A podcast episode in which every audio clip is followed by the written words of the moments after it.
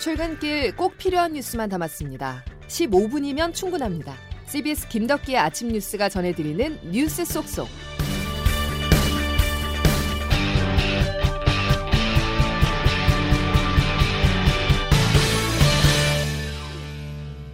여러분 안녕하십니까. 시월 오일 김덕기 아침 뉴스입니다. 정말 숨 돌릴 틈을 주지 않고 있습니다. 북한이 열흘 동안 무려 다섯 차례나 미사일을 발사했는데요. 어제는 단거리가 아닌 중거리 탄도미사일을 쐈습니다. 비행거리는 사천오백 킬로미터로 미 전략자산이 포진한 괌을 타격권 안에 넣었습니다. 일본과 미국을 동시에 겨냥하면서 도발 수위를 한껏 끌어올리고 있어 핵실험을 포함한 앞으로 북한의 행보가 관심이고 우려스러운 게 사실입니다. 첫 소식 장규석 기자입니다. 어제 북한이 쏜 미사일은 정상 각도로 발사된 뒤 일본 열도를 넘어 사천오백 킬로미터를 날아가 태평양에 떨어졌습니다. 한반도와 일본은 물론 미군의 전략자산이 전개되는 괌 기지까지 핵탄두를 실어 타격할 수 있음을 재입증한 겁니다. 미국령 괌을 직접 겨냥했다는 점에서 단거리 위주였던 그간의 도발과는 수위가 달라졌고 주 도발 대상도 미국으로 변경됐습니다. 미국도 백악관이 즉각 반응하고 미일 정상이 전화통화를 하는 등 태도가 급변했습니다. 한미일은 서로 밀착하며 북한 견제를 더 강화하고 있습니다. 윤석열 대통령입니다. 동맹국과 국제사회에 결연한 대응에 직면할 것입니다. 이런 상황에서 북한은 대화보다는 몸값 높이기에 주력할 걸로 보입니다. 국방부 허태근 실장입니다. 북한은 자신들의 일정에 따라 최근 탄도미사일 시험 발사 등 무기 개발 노력을 지속하고 미 본토를 타격할 수 있는 대륙간 탄도미사일 또는 현재 개발 중인 잠수함 발사 탄도미사일을 발사하며 미국을 한층 더 옥죄고 결국은 칠 차 핵실험으로 마무리 짓는 도발 시나리오를 가동했다는 관측도 나오고 있습니다. 한미정보당국은 정치적 결정만 남은 상태로 오는 십육일 열리는 이십 차 중국 공산당 대회가 끝난 뒤 그리고 십일월 팔일 미국 중간선거가 시작되기 전에 즉 이달 중순부터 다음 달 초순 사이에 대륙간 탄도미사일 또는 핵실험을 강행할 가능성이 크다고 판단하고 있습니다. 씨비에스 뉴스 장규석입니다. 일본은 큰 충격에 빠졌습니다. 오 년 만에 북한이 쏜 미사일이 일본 상공을 통과하자 주민 대피령을 내리고 기차와 지하철 운행도 중단했는데요. 기시다 일본 총리는 바이든 미국 대통령과 전화통화를 하고 북한을 강력하게 규탄했습니다. 장성주 기자의 보도입니다. 어제 오전 일곱시 삼십분쯤 일본 시민들의 휴대전화에 북한의 미사일 발사를 알리는 경고 메시지가 울렸습니다. 북한이 이천십칠년 구월 십오일 이후 오 년 만에 일본 상공위로 미사일을 발사하면서 제이 얼럿이란 경보 시스템이 작동한 겁니다. 아오모리현과 홋카이도 주민들에겐 건물 안에 있거나 지하로 대피하라는 지시가 내려졌고 도호코 신칸센과 삿포로 지하철 운행은 이십여 분간 중단되거나 지연됐습니다. 긴급 엔에스씨 국가안전보장회의를 소집한 기시다 후미오 일본 총리는 미사일 도발을 폭거라고 비판했습니다. 조 바이든 미국 대통령과 기시다 총리는 전화통화로 북한의 탄도미사일 발사를 강력하게 규탄했습니다. 또 유엔 안전보장이사회 결의 위반으로 규정하고 양자 그리고 한국과 함께 삼자 나아가 국제사회와 대응하기로 약속했습니다. 한편 우리와 일본은 북한의 미사일을 중거리 탄도미사일로 발표했지만 백악관은 사실상 아이씨비엠, 대륙간 탄도미사일을 뜻하는 장거리 탄도미사일이라고 표현했습니다. 씨비에스 뉴스 장성주입니다. 이런 가운데 북한의 중거리 탄도미사일 발사 도발에 대응해 한미 당국은 지대지 미사일 네 발을 동해상으로 발사했습니다. 긴장은 한층 더 고조되고 있는데요. 전문가들은 정확한 시기를 예단하기는 어렵지만 북한의 미사일 발사가 핵실험으로 이어질 가능성이 높다고 전망합니다. 핵실험은 미사일 발사와는 차원이 다른 도발인데요. 그 시기를 예측하기 위해서는 중국의 상황을 봐야 합니다. 이른바 시진핑 주석의 사면임 대관식에 찬물을 끼얹어서는 안 되기 때문인데요. 중국 공산당 제이십차 당대회는 십여일 앞으로 다가왔습니다. 베이징에서 안송룡 특파원이 보도합니다. 구천육백만 명의 당원을 거느린 중국 공산당의 제이십차 당대회가 오는 십육일 개최됩니다. 덩샤오핑 이후 중국 최고 지도자가 십년마다 바뀌었기 때문에 이번 당대회에서 새로운 총서기가 나와야 하지만 그렇지 않습니다. 시진핑 주석의 삼년임이 확실시됩니다. 씨씨티비 등 관영 매체들은 시 주석의 업적과 사상 등을 선전하며 삼 년임 필요성과 정당성을 부여하는 데 공을 들이고 있습니다. 씨씨티비는 어제부터 시 주석의 강군 사상을 선전하는 특집물 추광을 만들어 황금 시간대에 방영하기 시작했습니다. 우리의 영웅적인 군대는 국가 주권과 안전, 발전 이익을 지킬 능력과 신심을 갖고 있습니다. 시 주석의 삼 년임이 확정적이고 리커창 총리도 전임대 상무위원장 자리로 옮길 것이라는 관측이 나오면서 최고 지도부인 당중앙 상무위원회 새롭게 합류할 인사에 관심이 쏠리고 있습니다. 후춘화 부총리와 딩쉐샹 중앙판공청 주임, 천민얼 충칭시 당서기 등이 거론되고 있습니다. 라오바이싱으로 불리는 중국의 일반 백성들은 당대회 이후 엄격한 코로나 방역이 완화될 것으로 보고 당대회를 기다리고 있습니다.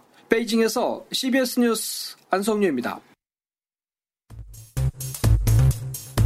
대통령을 제대로 보좌하지 못한 박진 장관의 보좌 책임을 물은 것이고, 또 한편으로는 사과하지 않고 오기를 부리고 있는 대통령에 대한 국민의 경고를 대신한 것입니다. 사실을 왜곡하고 자꾸 국민들을 그 선동하고 정치 공세로 나가지 마세요.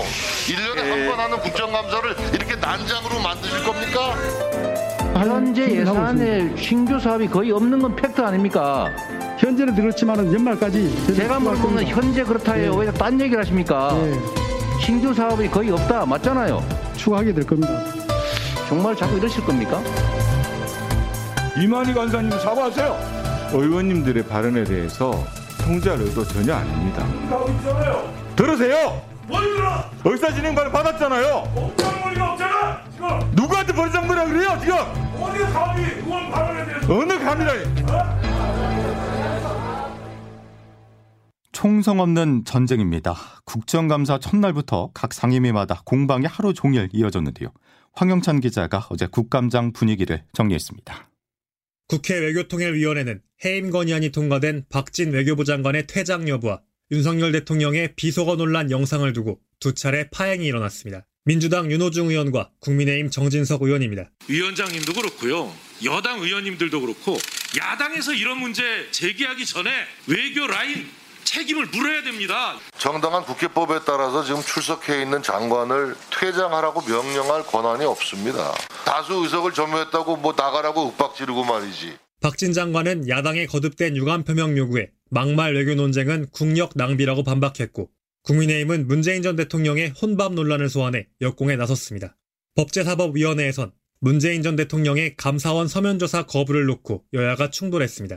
민주당은 모욕주기이자 정치감사라고 비판했고, 국민의힘은 법 앞에 평등이라는 말을 지켜야 한다고 맞받았습니다.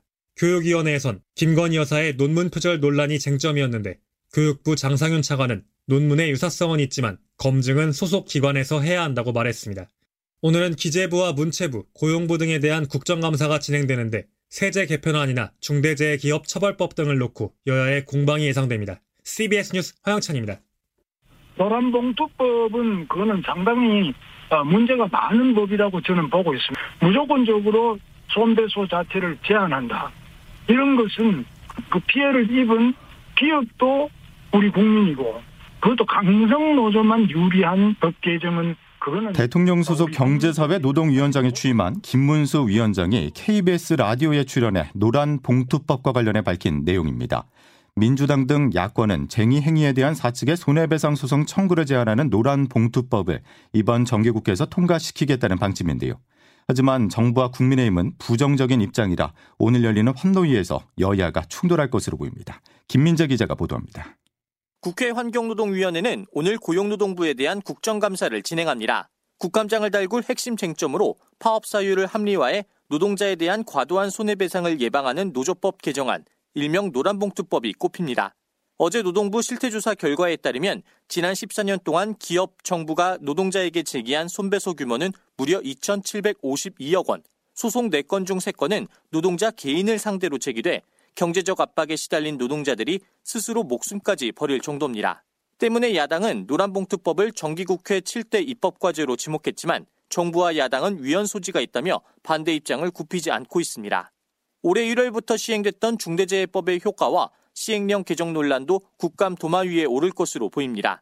중대재해법 시행 후 첫 육 개월 동안 산재 사망 사고와 사망자 수는 지난해 같은 기간보다 각각 스물두 건, 열네 명씩 감소한 만큼 가시적인 성과를 거두고 있습니다.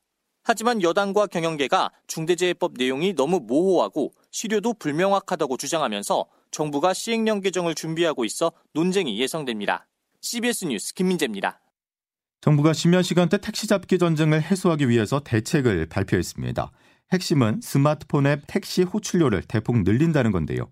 내년에 오를 택시 기본요금을 감안한다면 밤에 서울은 택시 기본요금만 만 원이 넘습니다.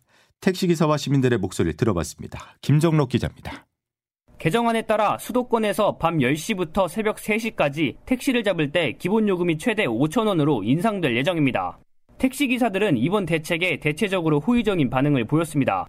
전국 택시산업노동조합 서울스마일택시분의 이종만 위원장입니다. 젊은 기사님들은 심야에서 더 열심히 할 겁니다. 그만큼 수입이 나아지니까. 하지만 택시를 매일 이용하는 시민들은 부담스럽다는 반응이 많았습니다. 취업준비생 최우영 씨입니다.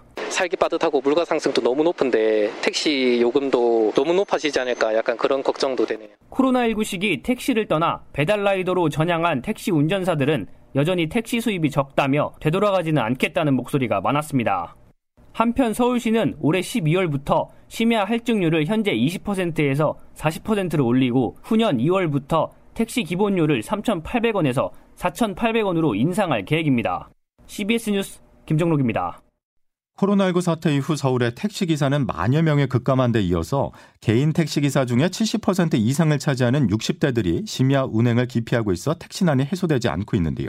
정부는 이를 위해 앞서 전해드렸듯이 심야 호출료를 최대 이천 원 올리고 의무 휴업제인 택시 부재를 해제하기로 했습니다. 이어 타다나 우버 같은 플랫폼 운송사업도 활성화할 계획인데요. 원희령 국토교통부 장관입니다. 타다의 사례에서 봤던 것처럼 앞으로 모빌리티에 특히 새로운 서비스 형태가 나왔을 때 이 부분에 대한 전면적인 규제 완화를 뜻하냐라는 건데 저는 단적으로 그렇다라고 답변을 드리겠습니다. 다음 소식입니다. 삼 년 만에 정상화를 선언한 부산국제영화제가 오늘 화려한 막을 올립니다. 오는 십사일까지 많은 팬들이 영화의 바다에 빠질 수 있는데요. 오늘 개막식에서는 이전처럼 레드카펫도 화려하게 펼쳐집니다. 씨비에스 부산방송 김혜민 기자입니다. 아시아를 대표하는 영화축제 제이십칠회 부산국제영화제가 오늘 저녁 부산 해운대 영화의 전당에서 개막합니다. 코로나십구 대유행의 직격탄을 맞은 영화제는 지난해까지 이 년 동안 행사를 축소하거나 아예 취소했습니다. 하지만 올해는 삼 년 만에 정상화를 선언하고 예년 모습을 되찾을 전망입니다. 영화제는 이란의 하디 모하게흐 감독이 연출한 바람의 향기를 개막작으로 십사일까지 열흘 동안 모두 이백사십이 편을 선보입니다. 두 대 행사 상영작을 포함하면 모두 삼백오십사 편이 상영돼 코로나 유행 이전 수준을 회복합니다. 중화권을 대표하는 배우 양조위와 우리나라 배우 강동원, 이영애 등 국내외 스타들이 참여해 부산은 그야말로 전 세계 영화인이 어울리는 축제의 장이 될 것으로 기대됩니다. 영화인을 직접 만날 수 있는 오픈토크와 핸드프린팅 등 각종 대면 행사도 재개하고 모든 상영관은 거리두기 없이 좌석을 백 퍼센트 사용합니다. 정한석 부산국제영화제 프로그래머입니다. 저희 슬로건이 다시 마주보다라고 그 말 뜻 그대로 프로그램들을 정비하고 신설하면서 영화제를 치르게 되어서 굉장히 기쁜 마음입니다. 씨비에스 뉴스 김혜민입니다. 이제 기상청 연결하겠습니다. 이수경 기상리포터. 네, 기상청입니다. 예, 아침 공기가 달라졌는데 현재 몇 도입니까? 네, 어제 비가 내린 뒤 날씨가 쌀쌀해졌는데요. 아침 기온 어제보다 사, 오도가량 낮은 곳이 많아서 옷차림에 유의를 하시기 바랍니다. 현재 철원과 동두천은 십삼 도 안팎, 서울과 대전은 십사 도 선인데요. 한낮에도 기온이 많이 오르지 못해서 종일 서늘한 날씨가 이어지겠습니다. 대부분 지역에서 낮 기온이 이십 도 안팎에 머물겠고 바람도 다소 강하게 부는 곳이 많겠는데요. 오늘 서울과 원주의 낮 기온이 십팔 도, 대전과 대구 이십일 도, 부산은 이십이 도가 예상됩니다. 한편 동풍이 유입되면서 강원 영동과 경북 동해안은 모레까지 비가 내리는 곳이 많겠는데요. 기온이 낮은 강원 산간 지역은 약간의 눈이 지날 가능성도 있는 상태입니다.